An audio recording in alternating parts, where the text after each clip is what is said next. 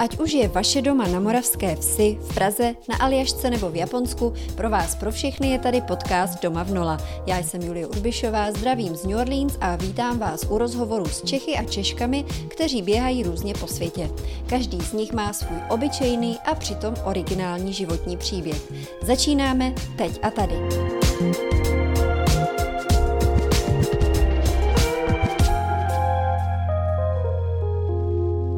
Tomáš Vlach, novinář a humanitární pracovník, toho času volební pozorovatel v Kyrgyzstánu. Tak vítej Tome. Ahoj. Ahoj. Já už tě několik týdnů sleduju na Facebooku. Teď eh, ty jsi opravdu v Kyrgyzstánu, což teda u tebe není úplně překvapivé. Ty pořád eh, jezdíš do takových zajímavých, docela neobvyklých zemí. A, ty fotky, které teď sleduju, tak to jsou pro mě docela eh, zajímavé snímky lidí, obyčejných lidí v ulicích měst, na venkově, třeba lidí v pekárně, u, u jejich tradičních chlebů, děti na sáňkách, nebo neuvěřitelně nádherné pohodě pohoří si dneska sdílel. Pokud se zaměřím na ty fotky, které zachycují lidi, ten jejich život, tak mají jedno společné. A kdybys mi ty neřekl, že jsou to fotky ze současnosti, z, z několika minulých týdnů, tak bych si řekla, že, že jsme třeba v 50. nebo v 60. letech. No tak ten život je tady tradiční, je vlastně trochu jiný, než ho známe od nás. Je to ale obrázek celkem obvyklý vlastně všude ve střední Asii, tady eh, konkrétně v tomto regionu, což je v Batkenu, na, ve Ferganské dolině, vlastně v takovém úplně tom nejzapojedlejším výběžku Kyrgyzstánu, kam se také v podstatě nejhůře dostává tak, tak ten život takový je, ničím se neliší od Uzbekistánu, od Tadžikistánu a tak dále. Je to vlastně tradiční taková ta patriarchální společnost, kde eh, tedy vlastně jde o ty základní hodnoty, to znamená rodina a nějakým způsobem přežít. Popiš mi trošku konkrétněji to, co vidíš kolem sebe, protože třeba lidi, kteří nás teď poslouchají, tak nemohli vidět ty fotky, o kterých já mluvím.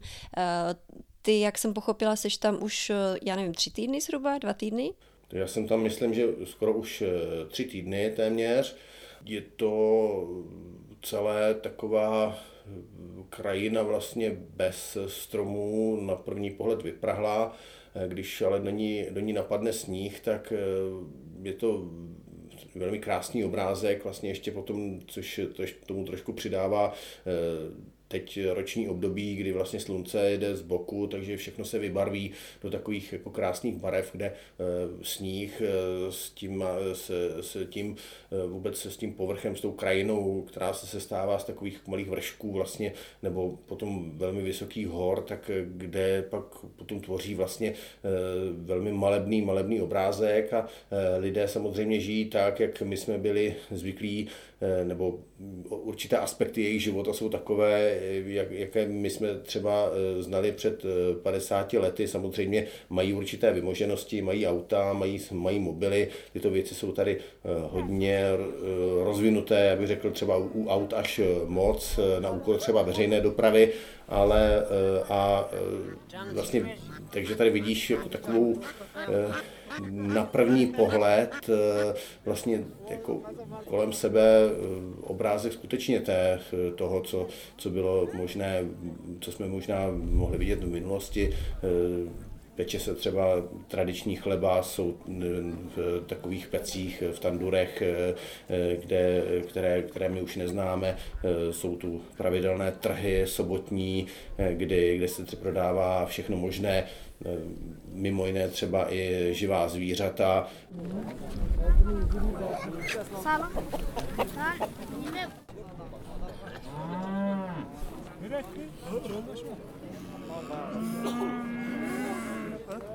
Je to tradiční zemědělství založené hlavně na eh, chovu chovu eh, zvířat, tedy chovu třeba ovcí, kráv a tak dále, to znamená, což, jako, co, což je kolorit, který, který prostě my už neznáme, který už je takový eh, pro nás pro nás velmi nezvyklý, ale je to vlastně věc, která je eh, tady v tomto světě v celku normální. Není to nic, není to vlastně na východ pár tisíc kilometrů nebo pár stovek kilometrů na východ od našich hranic.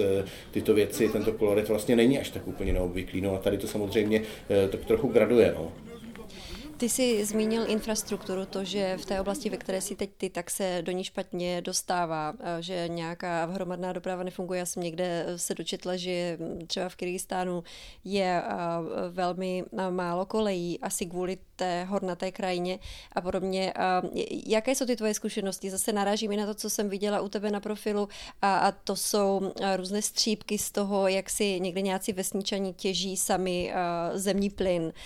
Je to proto, že zkrátka ten stát eh, nemá to pod úplně kontrolou eh, rozvíjet tyhle ty eh, komodity, které, na které my už jsme zvyklí jako na něco přirozeného, anebo to je jenom zkrátka ten přirozený běh života, ta, to, čím si prostě ta země možná asi musí projít.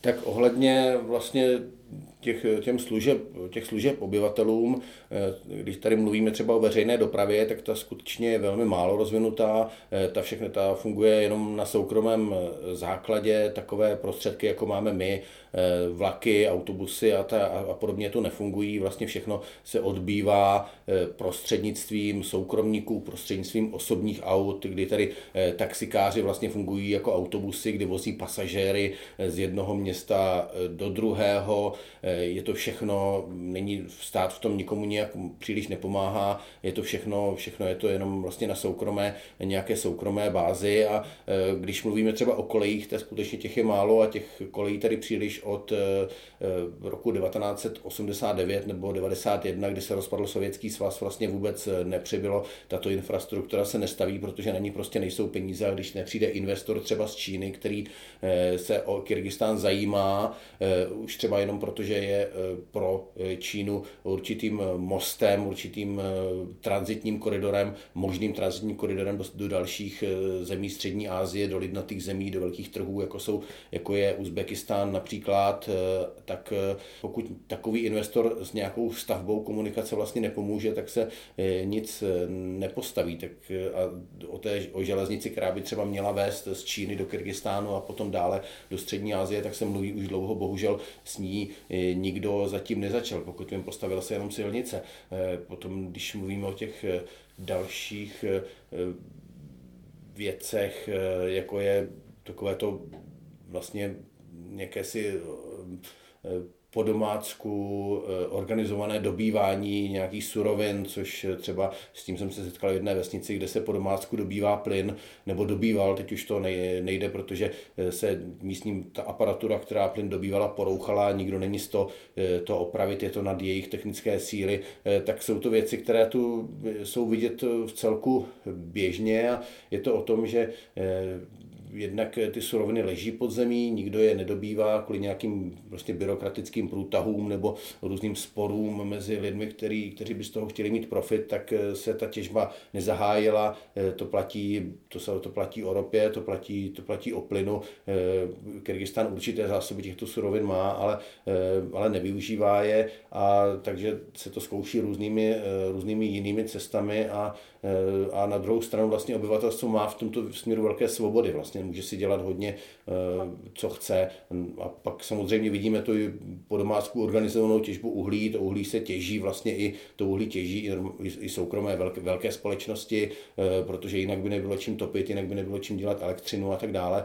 Eh, ale prostě je to o tom, je to určitá kombinace toho, že stát zatím to jak si nebyl schopen zorganizovat, aby se to eh, třeba eh, jak si vytěžilo nějakým způsobem, jak by se mělo pomocí investorů a eh, pomocí nějakých společností a na druhou stranu stát dává volnou ruku obyvatelům. Já jsem se tu potkali s případem, který není příliš neobvyklý, že lidé třeba vyjíždějí, koupí si pánev, koupí si nějakou primitivní aparaturu a vyjíždějí do hor těžit zlato a zkoušejí se tam hrabat v řece a jestli tam vyloví nějaké prostě kamínky, doufají, že tam vyloví nějaké, nějaké gramové kamínky a říkají si, když každý den vytěžím gram, tak vlastně potom budu bohatý a e, spousta těchto očekávání samozřejmě končí zklamáním, protože e, to není tak jednoduché těžit, e, to není tak jednoduché těžit zlato samozřejmě, ale to dávám jenom pro ilustraci, jak to funguje, že vlastně lidé se musí spolehnout výhradně sami na sebe, nikdo jim nepomůže a podle toho to vypadá.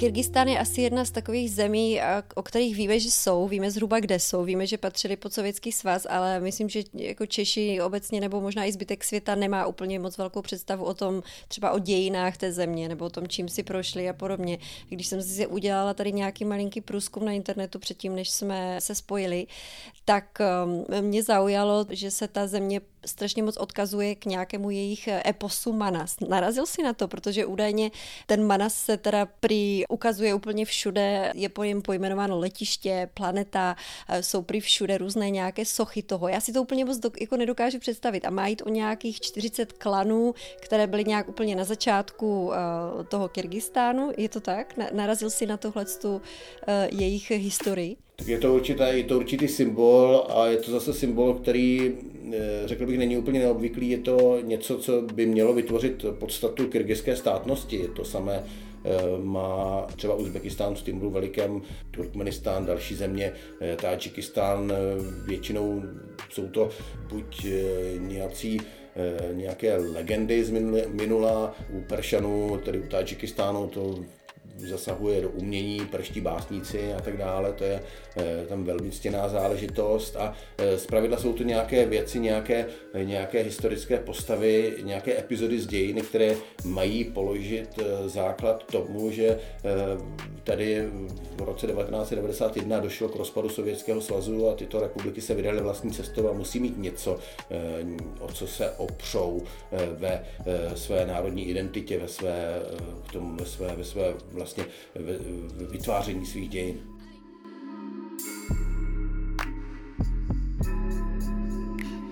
Vidíš to kolem sebe třeba, že místo Lenina právě jsou sochy tady tohodle? Tak eh, já tady vidím pořád sochy Lenina v podstatě, protože já to tady kolem sebe vůbec nevidím. Ano, ano vidím eh, postavy z kyrgyzské historie. Eh, není to Manas, vlastně jsou to spíš určité, určité lidé, kteří se zasloužili o rozvoj Kyrgyzstánu. Je to mimo jiné třeba i Isak Razakov, což je sovětský partajní tajemník kyrgyzský, který tu byl u moci, tedy v Kyrgyzské republice, vlastně měl určitou omezenou moc v rámci toho Sovětského svazu jako eh, tajemník eh, Kyrgyzie mezi lety 1950 až 1960. Potom byl z nějakých důvodů odvolán, takže i on je tady zrovna v tomto regionu velice eh, ctěnou postavou, což je, což je velmi zajímavé, ale jsou to různé postavy z historie, dávné i nedávné, spíše nedávné, protože z té dávné historie se toho kromě mýtů moc neví a e, samozřejmě Lenin, ano, Lenin tu všude stojí a Lenin tu všude stojí jaksi ze zvyku, protože prostě už ho sem jednou postavili a nikomu se nechce bořit sochy a dělat nějakou kulturní revoluci, jako tomu třeba bylo na Ukrajině. No někde jsem ale četla, že v Biškeku v hlavním městě, že stála nějaká obrovská eh, Leninova socha, kterou teda prý v roce 2003 odstranili někam jakože do, do bezpečí. Je to pravda teda, nebo nevíš? Eh, to se mohlo stát, já o tomto případu nevím, ale zase opakuji, eh, sochy Lenina tedy nikomu nevadí. Je to něco, je to součást minulosti a součást nedávné minulosti a vlastně mimo jiné Kyrgyzstán eh, se k té sovětské minulosti, tu sovětskou minulost nějak neodmítá, až tedy na výjimky. Kyrgyzstán eh, sovětskou minulost, Rusko a všechno kolem vlastně považuje i za součást jaksi i své historie, jaksi i své kultury. Tady nejsou nějaké zásadně negativní vztahy této historické epizodě ani žádné negativní eh, vztahy k Rusku. Vlastně eh, Kyrgyzové eh, toto všechno považují za i jaksi určitou součást i své, třeba i pokud to takhle se dovolím říct, i národní identity, protože to prostě v historii bylo. Ta, ta, ta sovětská doba jim až na některé věci, které tu ale nějakým způsobem příliš negradovaly, jako jsou třeba represe, protože toto je zemědělská země s poměrně malým počtem obyvatel, tak eh, Kyrgyzstan na tu sovětskou dobu vlastně není úplně eh, nějakým způsobem eh, k tomu vyhraněný, že by, byl, že by tu, to, to lidé vnímali jako dobu temna, to, to rozhodně ne, spíš dobu rozvoje. Myslíš, že to může být eh, ovlivněno tím, že třeba Kyrgyzstán nebyl tak úplně v vzorném úhlu uh, Moskvy, že třeba nebyl tolik poruštěn? Jak je to s, právě se složením obyvatelstva, s, s jazykovým uh, užíváním? Užívají oni kyrgyzštinu na prvním místě, je i ruština pořád, myslím, úřední jazyk. Je to tak? No já bych řekl, že pokud mluvíme o nějakém poruštění, tak spíš právě Kyrgyzstán byl docela ve srovnání třeba s ostatními republikami docela hodně poruštěn, eh, když to srovnávám s Uzbekistánem a s Tádžikistánem, eh, protože jsem třeba do Kyrgyzstánu se vystěhovalo poměrně značné procento Rusů, kteří tu působili jako odborníci. Často oni potom eh, po rozpadu Sovětského svazu z velké většiny odjeli, je jich tady opravdu už jenom, jenom hodně málo ty závody, které, ty podniky, které tu za Sovětského svazu pracovaly, tak v mnoha případech vlastně už stojí a, a jsou z nich jenom ruiny a to poruštění tady bych řekl, bylo, bylo poměrně značné, to poruštění tady zůstalo, ale není to nic, co by bylo zase vnímáno nějak negativně. Tady se domluvíš bez problému rusky a to úplně všude, což se třeba u Uzbekistánu nebo Tádžikistánu říct nedá můžeme tady, tady třeba říct jednu věc, že Kyrgyzové jsou hrdí na odkaz druhé světové války, i když ho jaksi jako vnímají tak trochu zprostředkovaně, bylo to v tom, že hodně Kyrgyzů eh, vlastně bylo povoláno tenkrát do armády na vojnu a eh, hodně jich na těch frontách druhé světové války padlo, takže i tady vlastně najdeš památníky eh, každé vesnici, jsou tam někde uvedená konkrétní jména lidí, kteří padli, tak jako jsme zvyklí vlastně u nás ohledně války první světové, takže je to vlastně takový jejich vklad do těch našich evropských dějin, ale já bych řekl, že zase opět až na určité jaksi nějaké nacionalistické tendence, které třeba jsou tady v proudech společnosti, ale řekl bych, že jsou spíš menšinové, tak eh, tady vlastně Rusko, nebo bývalý sovětský svaz, dnešní následovnické Rusko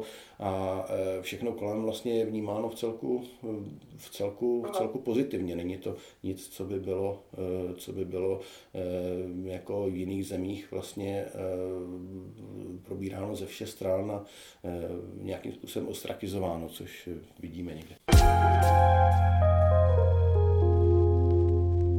Ještě k tomu názvu Kyrgyzstán. Já jsem nad tím teda nikdy nepřemýšlela a teď mě docela překvapilo, co to znamená. Krk je uh, turecky 40, is je přípona, která nám dává nás, takže my jsme 40 a zase to odkazuje k tomu manas předpokládám.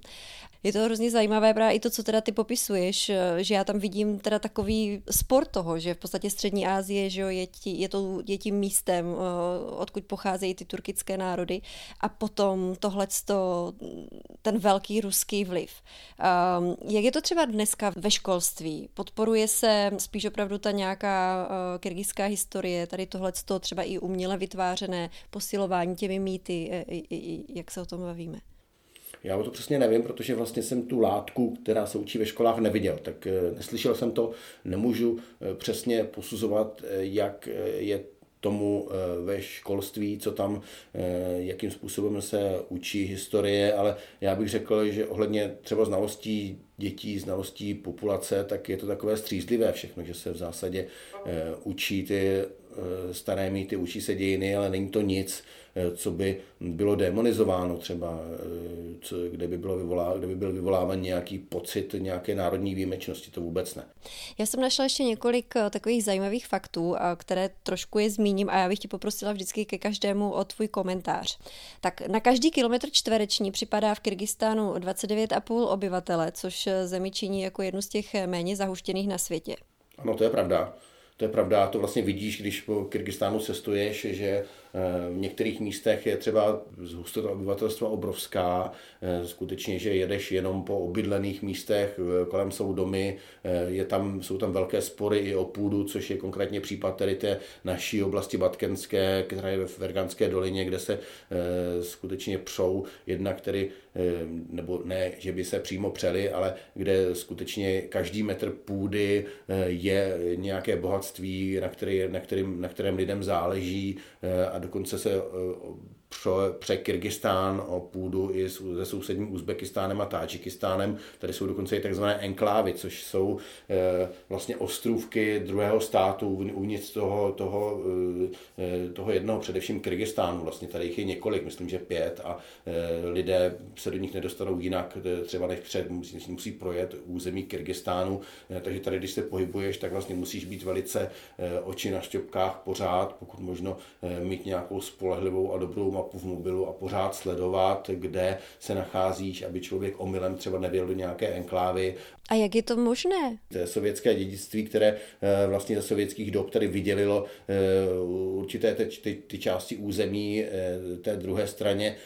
Já jsem slyšel i různá vysvětlení, že to bylo kvůli tomu, že je ve Ferganské dolině pro Uzbeky příliš teplo a že v létě chtějí jezdit se rekreovat někam do hor, tak jim prostě dali enklávu v horách za sovětských dob. To nebyl problém, prostě oni se tenkrát mohli pohybovat volně kam chtěli, no a, ale dneska je to problém, protože jsou hranice eh, podle eh, vlastně principů rozdělení toho sovětského teritoria po rozporu Sovětského svazu, tak se ty hranice sovětských republik musely zachovat, takže vlastně najednou vznikly takové ty oddělené enklávy, které potom vlastně stěžují, stěžují všechno, včetně transportu.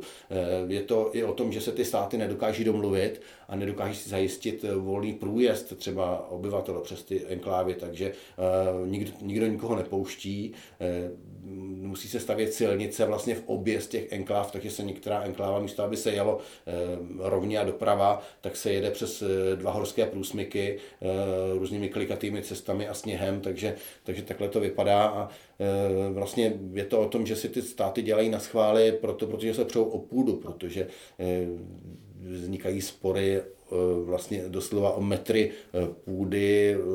Eh, ono to občas se potom graduje do, i do ozbrojených incidentů, kdy vlastně stojí vojáci na hranici a kde je po sobě střílejí, nebo kdy pohraničníci střílejí po civilním obyvatelstvu, když náhodou se jim nějaké domácí zvíře, nějaká koza za to volá za hranici a oni ji chtějí přivést, tak z toho potom vznikají incidenty, že se skutečně na té hranici střílí, takže a, nebo potom obyvatelstvo nespokojené tu hranici blokuje potom průjezdy po silnici silnicích, které vedou vedle těch enkláv, takže tady kolem toho jsou, jsou vlastně velké spory. No ale my jsme teďka úplně odbočili a když tady jsme u té nízké zalidněnosti Kyrgyzstánu, tak zase potom, když vyjedeš do hor, tak vlastně jedeš, eh, stane se, že můžeš jet 100 eh, km pustinou, kde nic není. Kde nic není a kde vlastně eh, se když už někoho potkáš, tak to zpravidla na jaře nebo v létě, kdy Kyrgyzové vlastně vyjíždějí s jurtami a s dobytkem eh, na ty, na ty planiny, na ty planiny, kde je vlastně hodně trávy, kde se dobytek může pást. Je to takový obvyklý vlastně staletý způsob eh, jejich života, že si ty stáda drží eh, přes zimu v nížině a e, přes léto se potom vyvezou do, vysoko, vysoko do hor, no ale přes zimu tam v těch místech nikdo není, žádné vesnice, takže jsou obrovské prostory vlastně především v horách, které jsou neobydlené.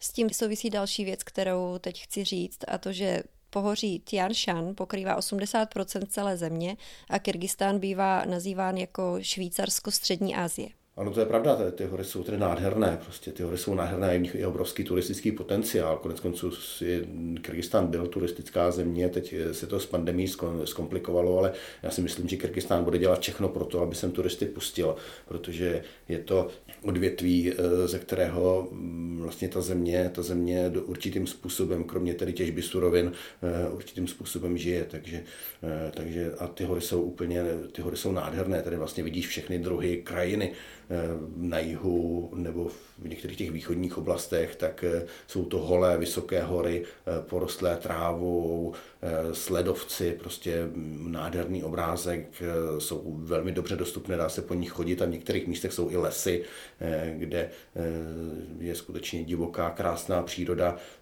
Všude je to i o tom, že se tam pohybují různá divoká zvířata, třeba nás varovali, aby jsme, se, aby jsme nechodili ve volné krajině sami, protože teď nastává sezóna, eh, kdy se potulují vlci a kdy vlastně v zimě můžou být nebezpeční i pro lidi, takže každý pastevec, vlastně každý, kdo se v té, v té volně, volné krajině pohybuje, tak z pravidla má nějakou zbraň, aby ty vlky mohl zahnat. Takže i o tom to je vlastně, že to je krásná příroda, která je skutečně divoká ve všech směrech. No ale ty se tam pohybuješ teda podle toho, co vidím, tak máš nějaké, eh, máš nějaké kumpány sebou, nebo je vás tam víc kolegů, se kterými cestujete, nebo jsi tam sám?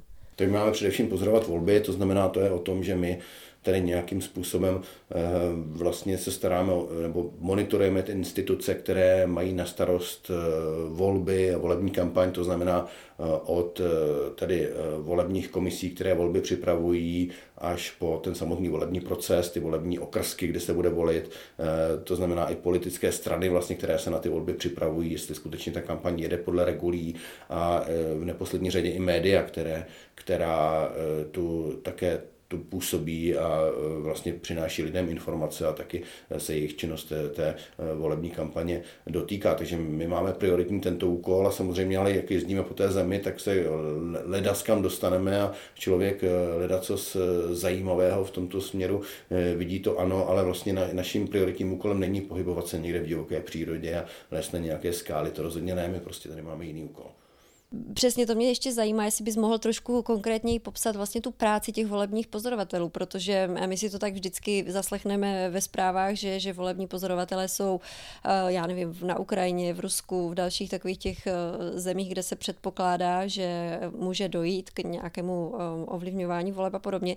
Co tedy děláte? Vy opravdu kontrolujete nějak namátkově ta místa, nebo jste prostě ve spojení s určitýma, přesně máte třeba zadáno, kam máte máte kdo jet, anebo je to uh, už potom na vás v té zemi? Já bych neřekl, že to je o tom, kde se předpokládá ovlivňování voleb, ale spíš je to jako taková pojistka proti nějakému možnému ovlivnění voleb. Například volební pozorovatelé nebyli jenom v Kyrgyzstánu nebo v Azerbajdžánu, ale třeba byli i v Polsku nebo eh, vyrazili eh, i, i, i do Maďarska. Obecně to jsou země, eh, které mm, v případě Maďarska si tím úplně jistý nejsem, ale například v případě Polska, kde ten volební proces vlastně probíhá zaběhnutě a demokraticky, ale byla to spíš jakási pojistka, aby to ta země ohlídala. Ty volební pozorovatele OBS byli třeba i v Spojených státech na volbách. Promiň, že ti do toho skočím, já jsem se dočetla, že byli i u prezidentských voleb v Česku teda. No, ano, ale nebyla tam, nebyla tam, myslím, klasická eh, mise OBS, která by monitorovala eh, každý, každou, každou volební místnost, eh, ale byla to spíš nějaká mise, která měla sledovat celkové trendy. Samozřejmě já si myslím, že i pro Česko to je velice aktuální mimochodem, protože my si také musíme do budoucna velice dobře hlídat, eh, aby eh, se nám, zvláště těch přích, příštích volbách, aby se nám tam ne, ne, nestávaly věci, které tedy nás jaksi tu vůli národa vyjádří úplně jinak, než, než by měla být. A já když to řeknu natvrdo, tak tady prostě u naší vládní garnitury já si tím vůbec nejsem jist že ty volby uspořádá eh, poctivě. A myslím, že pan premiér bude hledat všechny cestičky, prostě, aby eh, ty volby nějakým způsobem prostě cinknul, no, ale to už je jedno. Teď jdeme dál k té práci volebních pozorovatelů tady.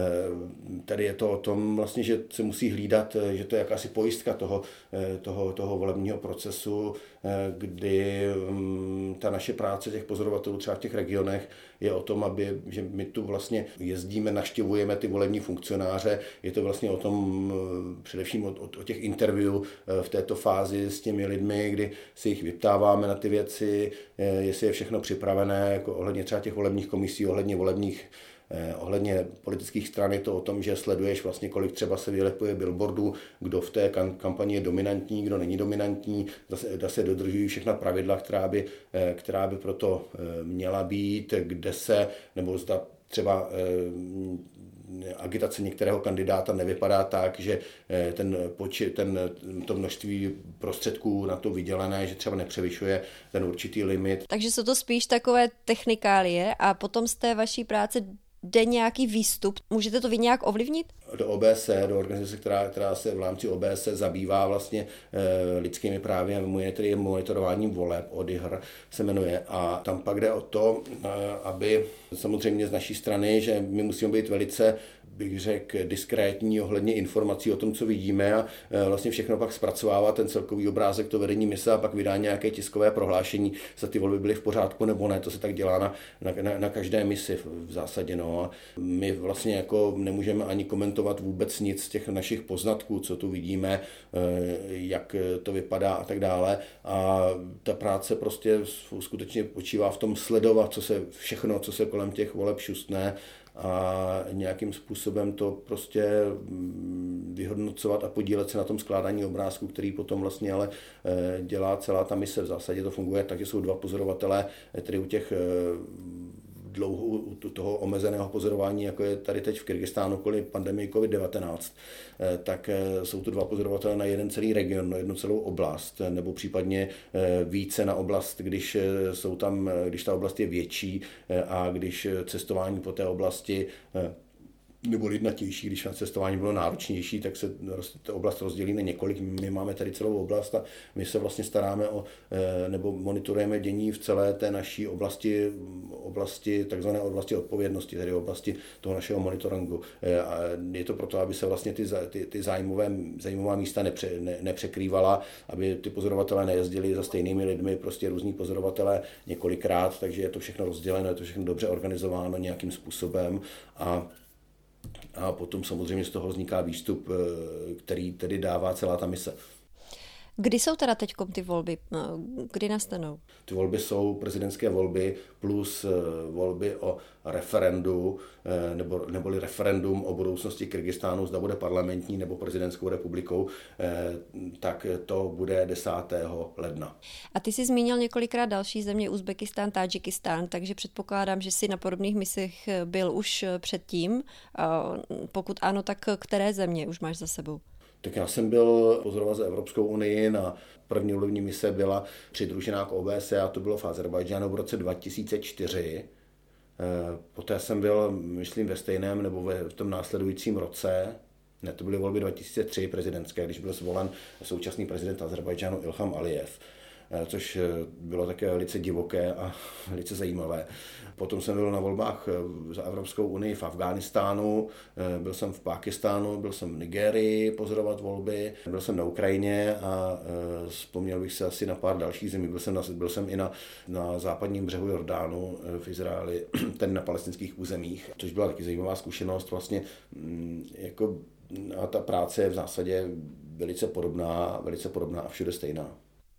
Ty říkáš, že nemůžeš komentovat nějak konkrétně, co vidíš a podobně, ale můžeš mi říct alespoň z té předchozí nějaké zkušenosti, jestli jsi opravdu byl někdy svědkem toho, že došlo k nějakému cílenému podvádění eh, nebo ovlivňování eh, voleb prostě v neprospěch eh, demokratických principů. Já nemůžu komentovat samozřejmě současné dění, ale když vzpomenu ty předchozí mise, a teď mluvím o předchozích misích, tak samozřejmě byly země, kde se ty eh, principy porušovaly. Zpravidla to ale probíhá tak, že, eh, to, že ty, ty volební podvody nebo ty manipulace se nedějí ve volebních místnostech, ale dějí se vlastně před tou volbou samotnou, tedy různým ovlivňováním prostřednictvím médií. Je to o tom, že třeba ve státních médiích se objevují ti určití činitelé, a, kteří tedy mají eh, ta média pod kontrolou a eh, a, a agitují tam, že se vlastně porušují pravidla v té kampani, nebo že ta kampaň, že tu kampaň má někdo financovanou více a samozřejmě potom eh, jede jako lokomotiva a pak to vyhraje, nebo eh, a, a podobně. Takhle dělá se to především tím způsobem, že se vlastně eh, ty volby rozhodnou určitými nekalými věcmi v té kampani, což je třeba i tak trochu moje starost ohledně České republiky, aby se, aby se, aby se nám toto nestalo, aby tady víme dobře, kdo je zdatný v politické propagandě a, jak to může potom dopadnout. To se týká všech zemí, tedy, eh, které vlastně eh, jakoby, jako pozorovatele sledují, aby na, tohle, aby na toto dávali bacha. Když eh, tohle to zmiňuješ, tak vlastně jako jaký výsledek má ta vaše práce potom v konkrétním uh, životě toho státu? Tlačí potom ta organizace OBSE na ty státy nějakým způsobem? Má ono nějaké páky na to zkrátka tlačit, aby k tomu nedocházelo? tak vydá prohlášení a to prohlášení je velice renomované, velice, všichni ho berou velice vážně, všichni aktéři té určité zemi. A a pokud to prohlášení zní negativně k tomu volebnímu procesu, tak samozřejmě to i určitým způsobem delegimitizuje toho, kdo třeba ty volby vyhrál v některých zemích, což je, což třeba se úplně natvrdo snad nikdy nestalo, snad kromě Běloruska, kde tedy eh, tu volební misi pozval prezident Lukašenko pozdě tentokrát a ty volby teda byly totálně cinklé. Já jsem sám to viděl jako novinář a prostě co se tam dělo, tak to bylo neskutečné a bylo to právě kvůli tomu, že tam nikdo vlastně organizovaně a nějakou dobrou metodikou ty volby nepozoroval, že tam prostě Aleksandr Lukašenko žádné pozorovatele raději nepozval, aby to mohl totálně prostě zmanipulovat, takže samozřejmě tak to bylo. Ale výsledkem je právě to prohlášení a pokud to prohlášení nezní, nezní příliš pozitivně, které může být různě, tam může být různý jazyk použit. Že jo? A když to nezní pozitivně, tak samozřejmě potom, eh, potom eh, to, se to i odráží na, na mezinárodních vztazích a vlastně v podstatě na všem. Tady, tady jde o to vlastně vytvořit poměrně krátký nebo eh, když to vezmeme vlastně v porovnání té práci těch pozorovatelů eh, obrovské, že ten výstup je poměrně jednoznačný, stručný a krátký, a, ale, má, ale má v podstatě na to jako naprosto klíčový význam potom pro, pro mnoho věcí. Eh, řekněme. Asi už jenom ta přítomnost těch lidí eh, odrazuje, těch pozorovatelů odrazuje. Ano, prostě, že tam, že tam někdo z nějaké instituce pozoruje ty volby, tak to samozřejmě jakoby hodně znamená i pro ten demokratický proces v zemi, už jenom proto, že tam ty pozorovatele objeví a že tam chodí a že že eh, tam jsou, tak eh, už jenom to skutečně je, je určitý faktor, který eh, hodně, hodně, hodně působí. Já už tě nebudu dlouho zdržovat, protože vím, že ty máš o, přesně od 12 hodin přede mnou, takže už máš ráno a musíš jít do práce, ale poslední dotaz ti dám. A zase narážím na ty fotky, které zveřejňuješ a vím, že jsi novinář, pracuješ pro různá média bude tady z toho i nějaký tvůj eh, mediální výstup, protože jako já bych si hrozně ráda přečetla nějakou obrovskou desetistránkovou reportáž o tom, co všechno kolem sebe vidíš.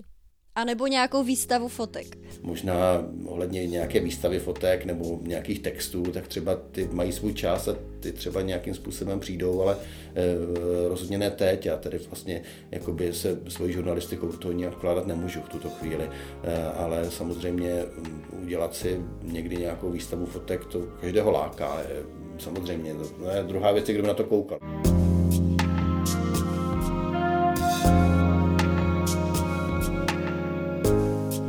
Člověk jako nějakým způsobem to dělá pro sebe rád si prostě třeba je toho focení, si občas něco vyfotí, co vidí kolem, tak samozřejmě samozřejmě i to jako nějak k životu patří. No. no já potom s tvým s dovolením nějaké fotky nazdílím taky tady k tomu podcastu, aby lidi mohli, mohli mít představu. A možná ještě úplně jednu poslední doplňující otázku. Jestli bys mohl doporučit, pokud tě napadá teď z hlavy nějaká literatura, nějaká právě kniha, nějaký román, cokoliv, co by přiblížilo ten Kyrgyzstán, co je prostě někde na jednom místě. Já tedy v těchto směrech jako nejsem úplně vzdělaný, takže Eh, abych eh, se tady nestrapnil, ale já jediné, co můžu snad udělat, tak je mm, doporučit Čingisa Aitmatova. Prostě píše o těch věcech, vlastně, které se týkají sovětské éry a které, který docela dobře popisuje, jak to v eh, Kyrgyzstánu či Kazachstánu, jak to v těchto zemích vlastně, jak to, jak to, jak to vypadá, jak, jaký tam je život a, a jak to, jsou to občas i bezútěšné věci, co píše, ale jsou nesmírně krásné a kdo chce, tak si myslím, že Aitmatova si přečíst to úplně stačí. No. Perfektní. Já ti díky moc Tomáši a zdravím tě do Kyrgyzstánu a hodně štěstí nejenom dneska, ale i po zbytek tvé cesty. Ahoj. Ahoj. A já jen doplním, že volby skončily v neděli 10. ledna a podle serveru ČT24, který se odkazuje na agenturu TAS, zvítězil ve volbách dosavadní kyrgyzský premiér Sadir Žaparov. 52-letý politik má pověst nacionalisty a populisty a je u moci už od podzima, kdy byl osvobozen z vězení během nepokojů. ČT24 dále píše, že Žaparov se navzdory svému nacionalistickému postoji jeho prvním činem ve funkci předsedy vlády bylo přidání informací o etnickém původu do průkazu totožnosti, tak se opakovaně zavázal také k rozvoji strategického partnerství s bývalým sovětským vládcem Moskvou, poznamenala agentura Reuters.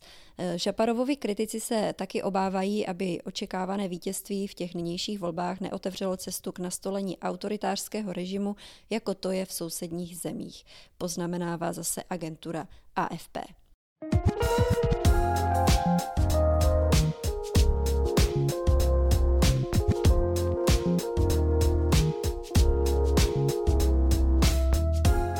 Jako vždy i dnes vám děkuji za poslech, těším se na reakce, kterých si moc vážím. Posílat mi je spolu i s dotazy můžete prostřednictvím stránky Doma v nula na Facebooku nebo Instagramu a pokud chcete, abyste dostávali na nové epizody podcastu upozornění, tak stačí v té aplikaci, kde právě posloucháte, ťuknout na tlačítko follow nebo subscribe. No a to už je dnes vše. Za další dva týdny se zase těším na slyšenou.